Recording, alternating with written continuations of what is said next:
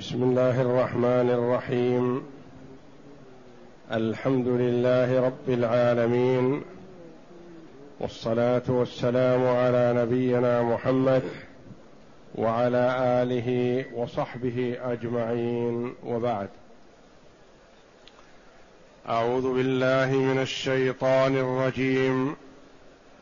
قل من يرزقكم من السماوات والأرض قل الله. وإنا أو إياكم لعلى هدى أو في ضلال مبين. قل لا تسألون عما أجرمنا ولا نسأل عما تعملون. قل يجمع بيننا ربنا ثم يفتح بيننا بالحق وهو الفتاح العليم. قل اروني الذين الحقتم به شركاء كلا بل هو الله العزيز الحكيم. هذه الآيات الكريمة من سورة سبأ. جاءت بعد قوله تعالى قل ادعوا الذين زعمتم من دون الله لا يملكون مثقال ذرة في السماوات ولا في الأرض وما لهم فيهما من شرك وما له منهم من ظهير ولا تنفع الشفاعة عنده إلا لمن أذن له حتى إذا فزع عن قلوبهم قالوا ماذا قال ربكم قالوا الحق وهو العلي الكبير. قل من يرزقكم من السماوات والأرض. لما بين جل وعلا أن ما يعبده المشركون لا يملك مثقال ذرة في السماوات ولا في الأرض. وليس لهم فيها شراكة. وليسوا بأعوان لله. ولا يستطيعون ولا أحد غيرهم أن يشفع لمن أحب إلا بعد إذن الله جل وعلا للشافع ورضاه عن المشفوع له. أراد جل وعلا أن يلزمهم الحجة في أن ما يعبدونه لا يستحق أن يعبد وليس أهلا لأن يعبد وإنما الذي يعبد هو الذي يرزق وهو الذي يعطي وهو الذي ينفع وهو الذي يضر. جل وعلا. قال قل قل يا محمد للمشركين من يرزقكم من السماوات والأرض؟ رزقكم في السماوات وفي الأرض. من الذي يأتي به؟ هل آلهتكم تأتي بشيء من هذا الرزق؟ هل اللات والعزى ومنات يستطيعون أن يأتوا برزق لكم من السماء أو يخرجون لكم رزقا من الأرض. لا والله. وكذلك معبودات مشركي زماننا. لا تستطيع شيئا. الأضرحة والأولياء والصالحون وغيرهم لا يستطيعون أن ينفعوا ولا يستطيعون أن يضروا ولا يستطيعون أن يجلبوا رزقا ولا أن يدفعوا ضررا. من الذي يرزق من السماء؟ الذي ينزل المطر من هو؟ هو الله جل وعلا. من الذي سخر ما في السماوات لمصالح العباد ولزروعهم ولدوابهم؟ من الذي سخر لهم الشمس؟ يستفيدون منها فائدة كبرى. وسخر لهم القمر وسخر لهم النجوم وأنزل لهم المطر. هو الله جل وعلا. ومن الذي أنبت الأرض؟ ومن الذي أخرج المياه من الأرض؟ ومن الذي أخرج النبات من الأرض؟ ومن الذي أخرج المعادن والخيرات من الأرض؟ من الذي أوجد هذه المواد في الأرض يستخرجها الناس وينتفعون بها؟ هو الله جل وعلا. قل من يرزقكم من السماوات والأرض. ما اجابوا هم هم يعرفون في حقيقة نفوسهم معرفة حقيقية لا شك فيها أن آلهتهم لا تنزل مطرا ولا تنبت نباتا ولا تسخر شمسا ولا قمرا ولا توجد معادن في الأرض آلهتهم لا تفعل شيئا من هذا. لما سكتوا؟ لأنهم إذا قالوا الله لزمتهم الحجة. وإذا قالوا آلهتنا أتت بشيء من ذلك كذبوا أنفسهم. يعرفون أنها لا تأتي بشيء من ذلك. اذا سكتوا فأجاب الله جل وعلا لمحمد صلى الله عليه وسلم قل الله الذي يرزقكم من السماء والارض الله هو الذي ينزل المطر وهو الذي ينبت الأرض وهو الذي سخر ما في السماوات لمصلحه العباد واوجد ما في الأرض لمصلحه العباد فهو الله جل وعلا الرازق قل الله وأنا أو إياكم لعلى هدى أو في ضلال مبين. يقول يعني قل لهم يا محمد نحن وإياكم على طرفي نقيض. نحن نعبد الله الواحد الأحد الفرد الصمد الذي لم يلد ولم يولد الذي يرزق ويخلق ويحيي ويميت. وأنتم تعبدون اللات والعزى ومناة الثالثة الأخرى. نحن وإياكم لسنا سواء. واحد منا لا شك أنه على هدى. واحد منا لا شك أنه في ضلال مبين. وهل هذا على سبيل الشك ما يدرى أيهما الذي على هدى أو الذي على ضلال مبين. لا. وإنما هذا على سبيل التنزل مع الخصم. إذا قلت لصاحبك مثلا أنت وصاحبك اختلفتم في شيء ما. تقول واحد منا مصيب والآخر مخطئ. وأنت تعرف يقينا أنك مصيب. وأن صاحبك مخطئ لكن ما تحب أن تجابهه وتقول أنت مخطئ وأنت في ضلال. تقول انتبه يا أخي انتبه. أحدنا مصيب والآخر مخطئ أينا؟ وأنت ما قلت هذا القول إلا أنك متأكد من صوابك.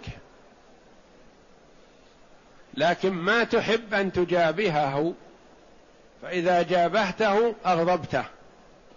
فإذا أغضبته ذهب مقصودك من دعوته. فالرسول صلى الله عليه وسلم يقول للمشركين وإنا أو إياكم لعلى هدى أو في ضلال. ضلال بين واضح. أينا؟ انتبهوا. من يعبد الله الخالق الرازق المتصرف المحيي المميت الواحد الأحد الفرد الصمد هذا ضال؟ أو من يعبد شجر أو حجر أو جبل أو صخرة أو نحو ذلك هذا مهتدي؟ ونحن نقول من يتوجه إلى الله جل وعلا إذا حزبه أمر أنجح في أن يحصل مقصوده أم الذي يتوجه إلى البدوي أو عبد القادر الجيلاني أو غيرهم من التي تعبد من دون الله. أيهم أقرب إلى النجاح والصواب وحصول المقصود؟ الأول توجه إلى قادر مستطيع ينفع ويضر. والآخر توجه إلى ميت. لو رفسه برجله ما علم عن شيء. ميت جثة. أو أكلته الأرض. وهذا التعبير وإن أو إياكم لعلى هدى أو في ضلال مبين تعبير حسن جدا. لتنبيه الخصم بأنك على ضلال لكن ما تقول له أنت ضال؟ إذا قلت له أنت ضال غضب وثار وقال لا أنت الضال. ثم راح ذهبت المسألة. نزاع وجدال ومخاصمه لكن تقول لا يا انتبه. أحدنا مصيب والآخر مخطئ. أينا؟ انظر في عملك وانظر في عملي يا أخي. وإنا أو إياكم لعلى هدى أو في ضلال مبين. فليس هذا على سبيل الشك وإنما على سبيل اليقين أن الرسول صلى الله عليه وسلم والمسلمين على هدى وعلى بصيرة ويعبدون من يستحق العبادة والكفار على ضلال وشك وجهل وعبادة من لا ينفع ولا يضر. يروى أن الصحابة رضي الله عنهم قالوا لكفار قريش وإنا أو إياكم لعلى هدى أو في ضلال مبين. يعني أحدنا مصيب والآخر مخطئ فانظروا. وأنت إذا قلت للخصم هذا القول جعلته يتأمل ويتدبر لعله يستفيد. وأنت هذا قصدك. ليس قصدك المخاصمة والمجادلة وإنما قصدك إيصال النفع إليه. تقول انتبه. تدبر أمرك. لا تغتر لا يباغتك الأجل وأنت على هذه الحال. لا تدري ما أنت عليه. انتبه في امرك وتأمل. هل أنت على هدى وعلى خير؟ أم أنت على خلاف ذلك؟ فتصحح الوضع. وإنا أو إياكم لعلى هدى أو في ضلال مبين. إن هذه مكونة من إن واسمها. أنا أو إياكم أو حرف عطف وإياكم معطوفة على اسم إن. على اللفظ لا على المحل. لأنها جعلت من ضمائر النصب. إيا. ولو عطفت على المحل لقال وإنا وأنت أو أنتم. ضمير رفع. لكن أتى به ضمير نصب. لعلى هدى أو في ضلال مبين. هذا خبر لإن واسمها الأول وخبر إياكم محذوف لدلالة خبر الأولى عليه. ويجوز أن يكون لعلى هدى أو في ضلال مبين خبر لإياكم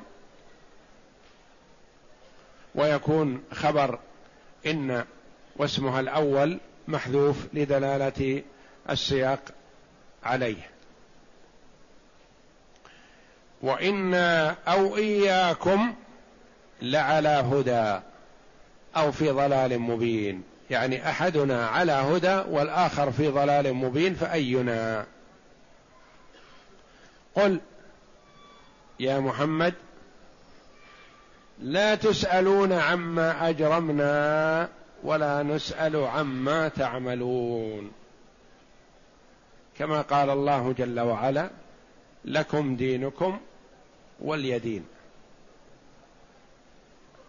أنتم إن كنا على ضلال فلا تسألون عن ضلالنا ولن ينالكم منا ضرر. ونحن في عافية من فعلكم. افعلوا ما شئتم وأمركم إلى الله. ولكن دعوتي لكم لمصلحتكم. وإلا فلن أتضرر من فعلكم وأنتم لا تتضررون من فعلي وقولي. وهذا كذلك مثل الآية الأولى أو أبلغ في التنزل مع الخصم. لأنه قال لا تسألون عما أجرمنا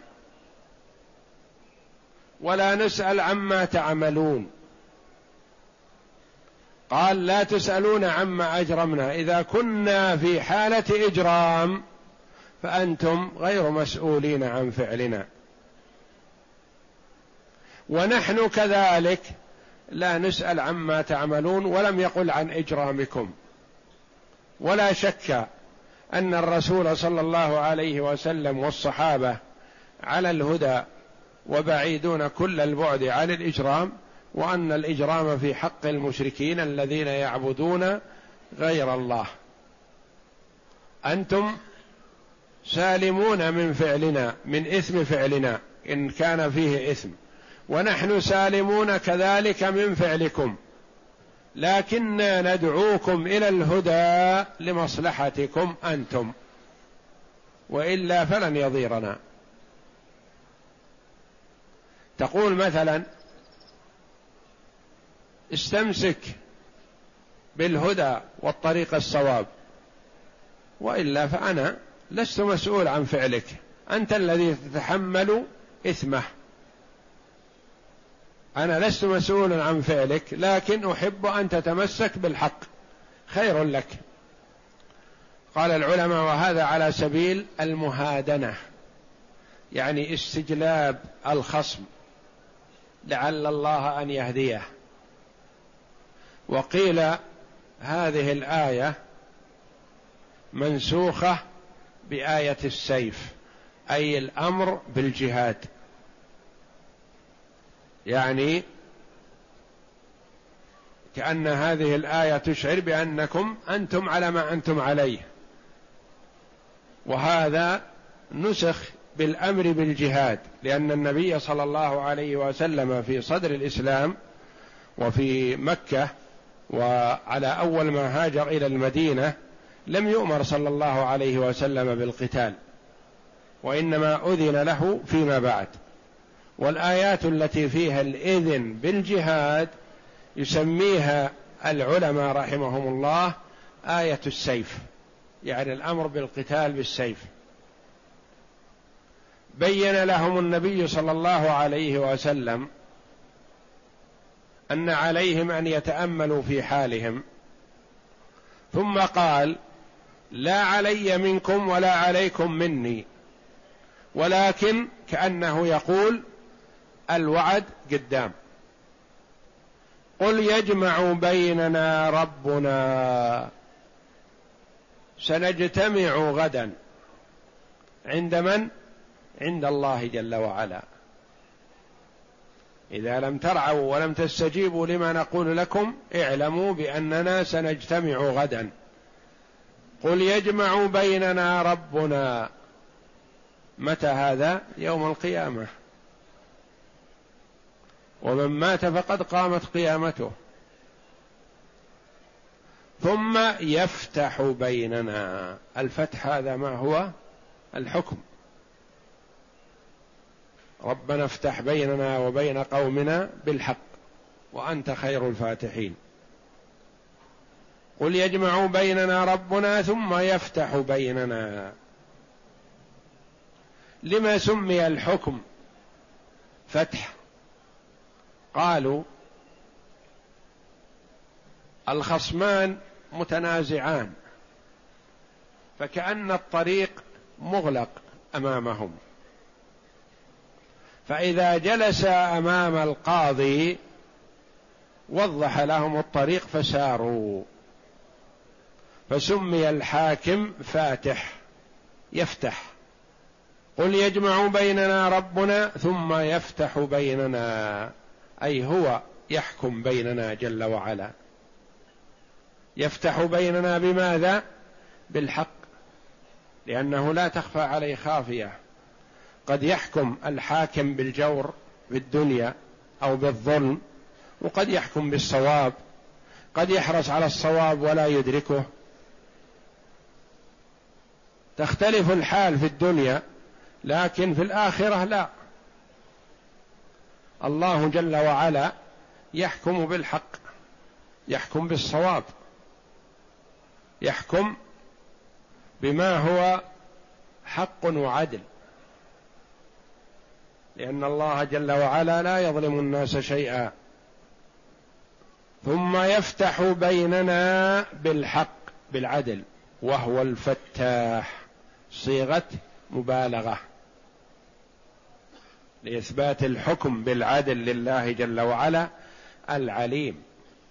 يحكم عن علم جل وعلا. يعلم المحق من المبطل.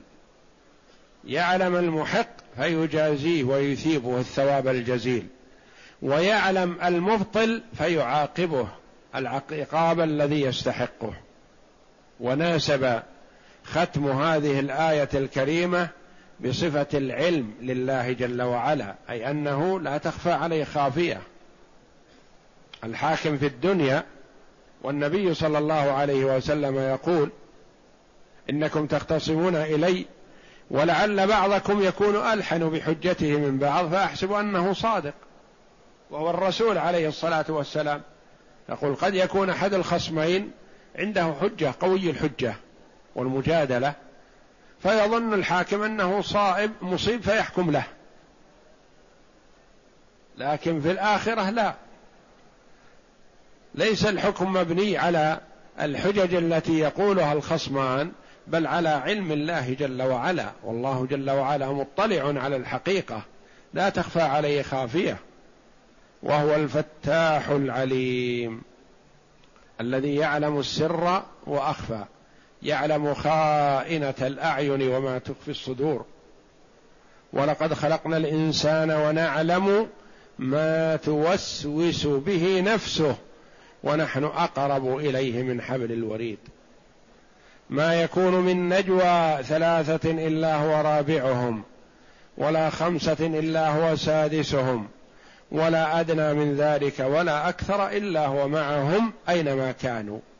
بعلمه جل وعلا وهو مستو على عرشه بائن من خلقه. ثم قال جل وعلا قل أروني الذين ألحقتم به شركاء. لما توعدهم بالحكم بالعدل بين الطرفين في الدار الآخرة رجع للتفتيش والنظر في آلهتهم. هل هي تستحق شيء من العبادة؟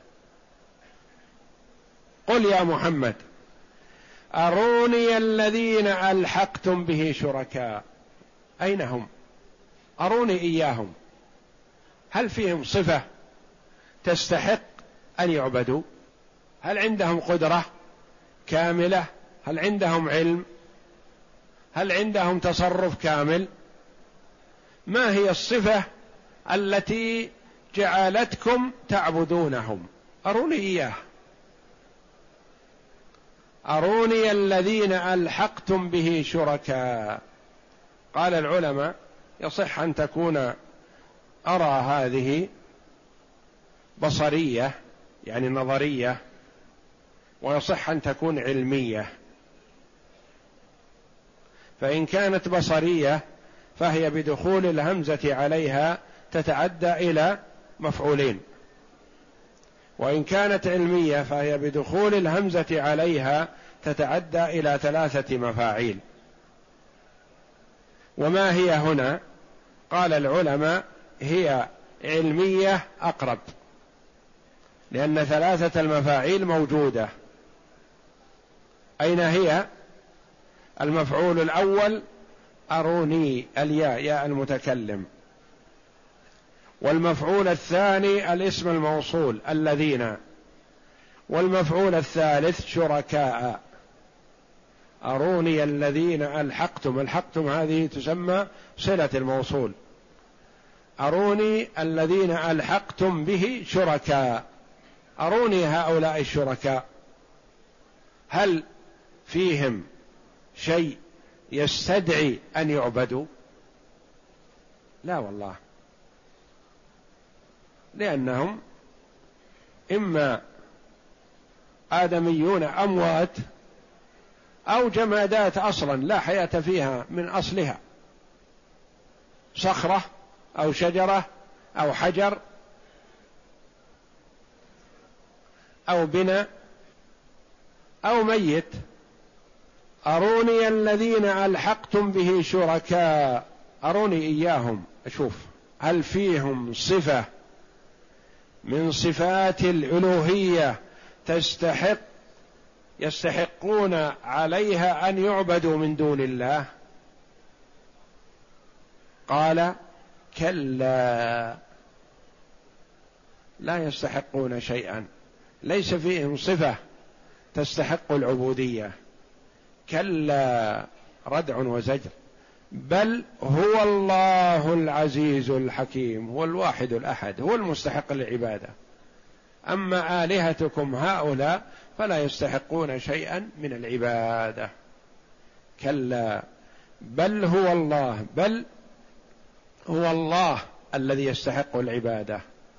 هو الذي يعلم أحوال عباده. هو المتصرف هو الخالق الرازق. هو المنعم المتفضل وهو المنتقم الجبار. وهو الذي يثيب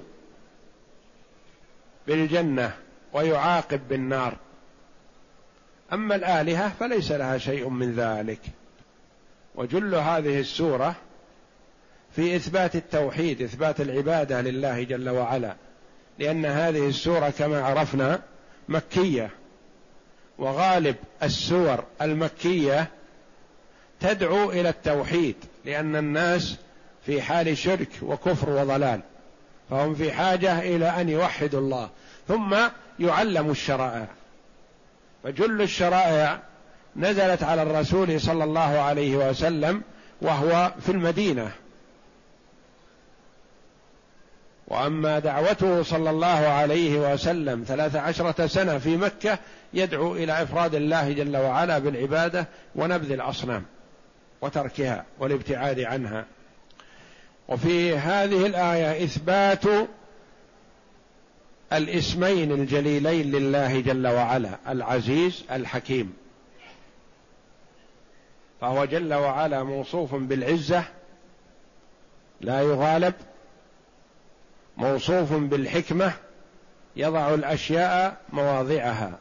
حكيم في أقواله جل وعلا حكيم في أفعاله حكيم في شرعه حكيم في تدبيره لعباده جل وعلا أنه يجب علينا الإيمان بأسماء الله وصفاته وهو النوع الثالث من أنواع التوحيد النوع الأول توحيد الربوبية النوع الثاني توحيد الألوهية النوع الثالث توحيد الأسماء والصفات. نؤمن بأسماء ربنا وصفاته على ما يليق بجلاله وعظمته وننزه ربنا جل وعلا عن صفات النقص والعيب. نثبت إثباتا بلا تمثيل وننزه ربنا جل وعلا تنزيها بلا تعطيل على حد قوله تعالى ليس كمثله شيء يعني لا يشابهه شيء وهو السميع البصير. فالإثبات تفصيل. لا نثبت إلا ما أثبت الله لنفسه أو أثبته له رسوله صلى الله عليه وسلم. والنفي اجمالا ننفي عن ربنا جل وعلا جميع صفات النقص والعيب. على حد قوله جل وعلا لم يلد ولم يولد ولم يكن له كفوا أحد. ليس كمثله شيء وهو السميع البصير. وأسماء الله جل وعلا وصفاته قد يسمى بها بعض المخلوقين. يسمى بها والله جل وعلا سمى بعض المخلوقين في كتابه بما يشابه أسماءه وصفاته. لكن ليس اسم المخلوق كاسم الله جل وعلا بل اسم المخلوق على ما يليق به. واسم الخالق جل وعلا يليق به. فالله جل وعلا قال في كتابه العزيز وقالت امرأة العزيز عزيز مصر وعزته في مصر وبين قومه فإذا خرج من بين قومه انتهت عزته. ليس له عزة. والله جل وعلا العزيز دائما وأبدا أولا وآخرا. وقال عن يوسف عليه السلام اجعلني على خزائن الأرض إني حفيظ عليم. فحفظ يوسف وعلمه عليه الصلاة والسلام على ما يليق به على ما أدرك وعلم وعلمه الله جل وعلا. وما لم يعلمه من قبل الله لا علم عنده فيه. وما غاب عنه لا يحفظه لا يستطيع حفظه وإنما يحفظ ما بين يديه. والله جل وعلا الحفيظ العليم في كل على كل شيء وفي جميع الأحوال جل وعلا وتعالى وتقدس. فهو جل وعلا موصوف بصفات الكمال منزه عن صفات النقص والعيب. والله أعلم. وصلى الله وسلم وبارك على عبد ورسول نبينا محمد وعلى آله وصحبه أجمعين.